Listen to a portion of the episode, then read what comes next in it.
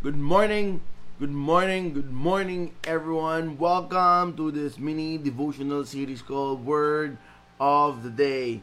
This is Pastor Alan, and it is my prayer and declaration that each and every one of us would have a very blessed and amazing day. Just like what we talked about yesterday, amazing, amazing, amazing, because all throughout the Bible, every time there is an amazing things or every time that amazing things that's taking place God is present. And it is my prayer and dalangin ko na ang bawat isa sa atin not this day and for the remaining of the week and for the remaining of your life you will not only witness amazing things but you will also be a recipient of an amazing event or experience sa ating Panginoon Good morning, inay, pagpalain ka. So, let us be very, very, very quick. Let us go straight for the word of the day. The word of the day is behold. Yes, ang word of the day for this morning is behold. Lahat tayo nakarinig na nun, lahat tayo nasabihan na nun, and I believe iba't iba rin ang ibig sabihin natin sa salitang behold. But I believe there is always one common denominator or meron tayong understanding kung ano ang ibig sabihin ng salitang behold. Now, why am I using or why am I sharing the word behold this wonderful Tuesday morning is because behold, surprisingly, has been used in the Bible for 1,298 times. Okay? 1,298 times. Ganun karami ginamit yung salitang behold sa Bible. So, pag ginamit ng ganun karami, ibig sabihin, it has an important meaning. Meaning to say, it has an important message that wants us to understand. Biruin mo 1,298 times na ginamit sa Bible. So, what is the meaning of behold?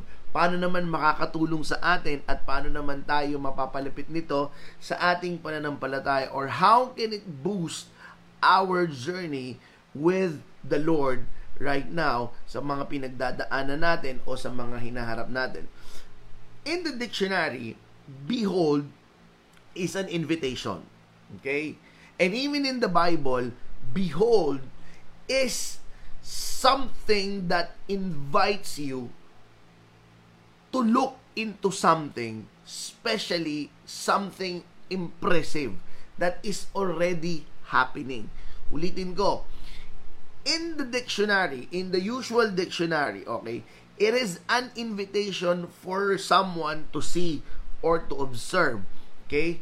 Sa Bible naman, pag ginamit ang salitang behold, yes, it is also an invitation, but in the same way, it is also a a, a way for hope to be developed, a way for hope to arise doon sa tao na sinasabihan ng behold kasi tignan mo merong impressive na nangyayari sa kapaligiran mo. That is why all the time kapag ka merong gustong makita ang Panginoon sa mga anak niya na hindi napapansin ng mga anak niya, it always starts with behold. Now, yung iba sa inyo na medyo advanced na ang edad, yes, tama kayo. Behold is an archaic word. Matanda na. Hindi na masyadong ginagamit. But, it is, has something importance kung bakit ganoon ang gamit noon. Bibigyan ko na kayo ng mga example kung saan ginamit iyon sa Bible. And it is my prayer, it is my prayer that the power of behold will happen to your life right now. That when you finally, when you remember what behold is, magkikreate ito ng hope sa inyo. Remember, in the Bible, when God used the word behold, it is something that God used to create anticipation in your heart. It is something that God used to create hope in your heart right now. And in I prayer, magagawa ito ng pag-asa sa puso ninyo. One of my favorite, the book of Isaiah, ginamit ito maraming beses. Isaiah 43:19.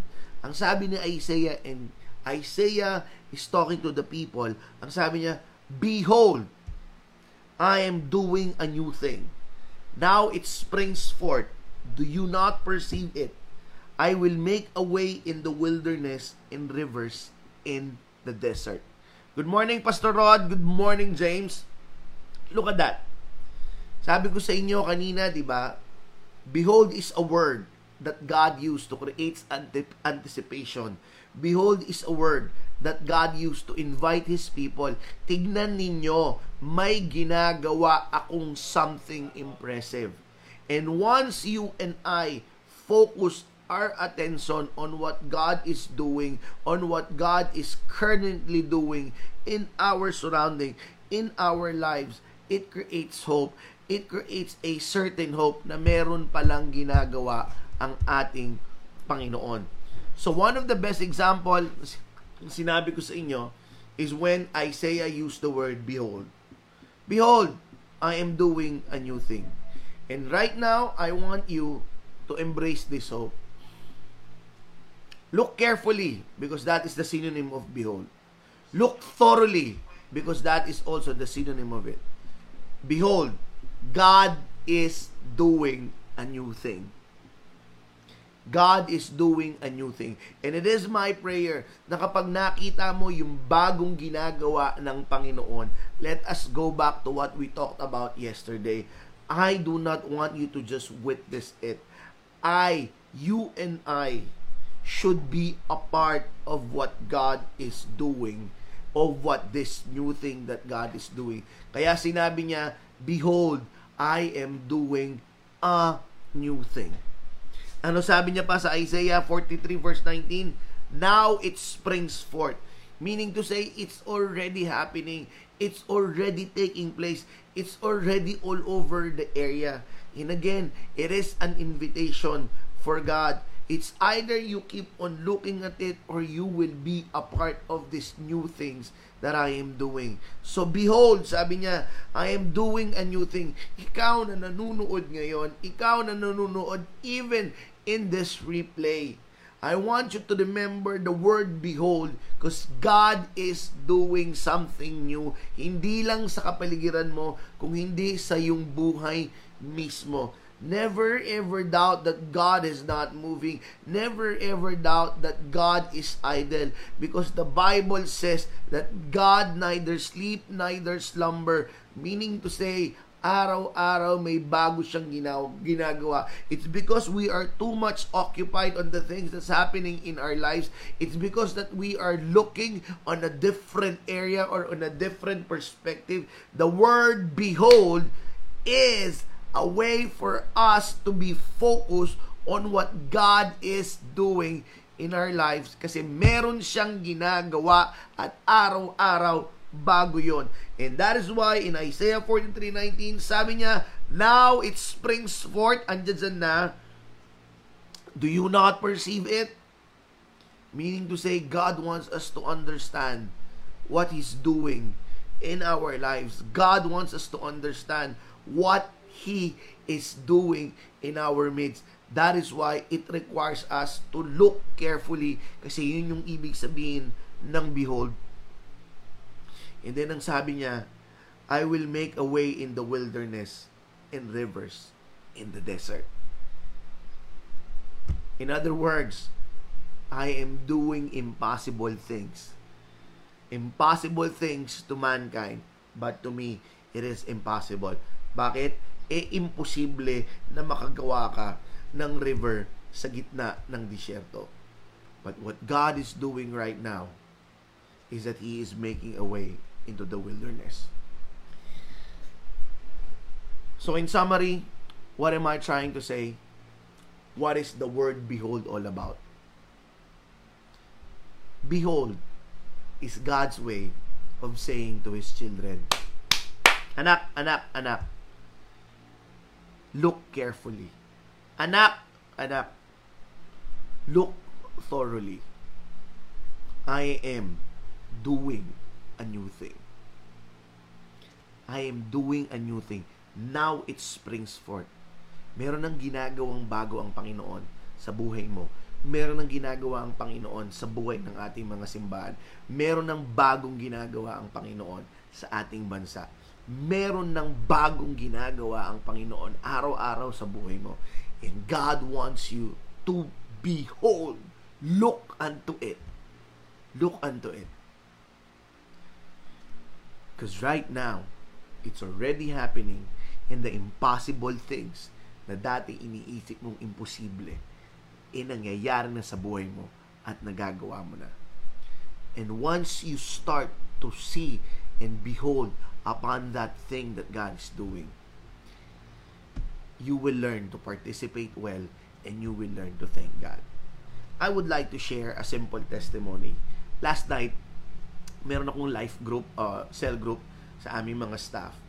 And there was this question na ang nakalagay is, uh, if I remember it right, what is it that you are doing right now na hindi mo ginagawa nung nakaraan? Okay? Ibig sabihin, nung hindi mo ginagawa nung nakaraang taon. And then, this leader of mine in the church, suddenly, sabi niya, it's because of this pandemic. Okay? Na yung hindi ko akalain na nagagawa ko, nagagawin na nagagawin ko eh nagagawa ko na nitong pandemic na ito. Now why why am I saying that?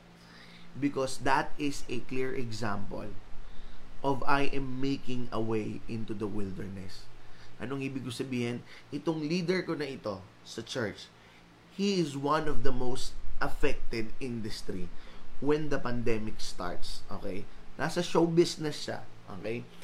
So, siya yung isa sa mga pinakamatinding na apektuhan.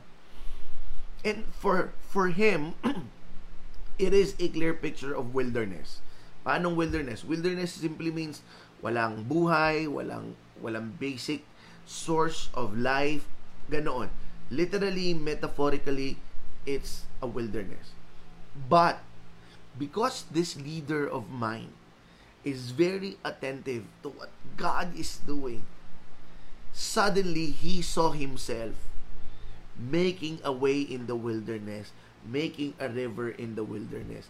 And he started to shift from doing a wonderful business, a wonderful business that I believe it's a business that connects the person or the people to God. Ano yon?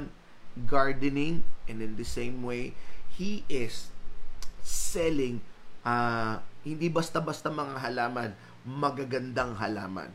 And because of this na ginagawa niya, it gave him a source of living, it gave him a life na ngayon sabi niya, wow, kaya ko palang gawin ito na noon hindi ko iniisip na kaya kong gawin. What does it mean? Because of his awareness, God led him. Anak, you love plants. Anak, you love gardening. Anak, you love this living things na pinagkaloob ko sa inyo. In that way, it can sustain you in this desert that you are in right now. And because of that, he's earning and because of that, he's also helping a lot of people. Bakit ko sinasabing helping a lot of people? Because of the plants that he's selling, I don't know na ito pala yung way ng asawa ko to connect with God when it comes to finding peace kapag nakita niya yung mga halaman na yon, she's finding surreal, surrealness doon sa mga halaman na yon. And all because one particular individual who got into the wilderness. Lahat naman tayo nasa wilderness nung dumating itong pandemic na to. But because he's carefully looking at on what God is doing, he carefully understand what behold means. He saw the river that God is doing in the middle of wilderness. And that river that he saw is gardening. And that river that he saw is the plants, are the plants that he's taking care of. So, today, brothers and sisters in Christ, I know we are looking a lot in a different aspects. But today, my prayer, in this wonderful Tuesday, remember, Tuesday is also Tuesday you have a choice. Saan mo gustong ibaling yung paningin mo?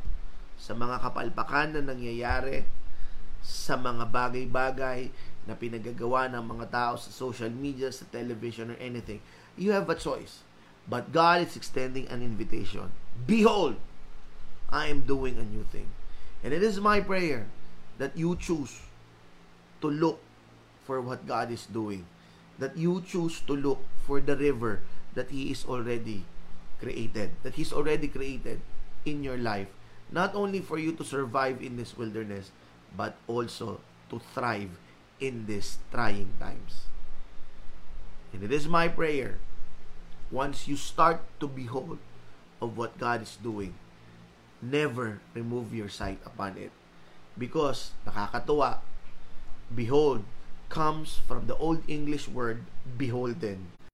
Nation of buy and holden, meaning to say to buy thoroughly and hold, thoroughly maintain your look in that thing that God is doing. Kapatid, nung bata ako, gustong gusto yung kanta ng Aerosmith. I don't wanna close my eyes. I don't wanna fall asleep. Cause I miss you, baby. And I don't want to miss a thing. Yun kinakanta niya sa pag-ibig niya. But right now, it is also my prayer na do not close your eyes because you do not want to miss a thing on what God is doing. May ginagawa ang Diyos. May ginagawa ang Diyos. And I pray that as you remember this word, behold, it creates anticipation.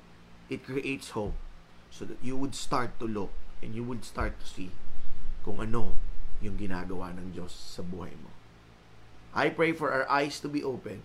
In Jesus' name, Amen. Good morning, James. Good morning, Auntie Beron. Good morning, Mara. Good morning, Yuko. Good morning, Francis. Good morning, Carlon. And yes, hindi na ako, ano, hindi naman siya magagalit. Yung kaninang kinuwento ko, yun yung kaibigan kong si Carlon Hosol. Nanunood siya ngayon. He's one of the most affected, but it didn't stop him. Nakita niya yung river na ginagawa ng Panginoon. And right now, God is sustaining him through his gardening and through the plants. And if you want plants and if you want the nature and the spiritual uh, way to connect with God with the plants, si Carlon yung puntahan ninyo. Carlon, kaway ka nga dyan, Carlon. Ayan. Okay? So, God bless everyone and see you again tomorrow on Wednesday. Ay, Wednesday. Probably, if God willing, I will go again to Lingayen tomorrow if God willing. So baka along the way kami magla-live ulit.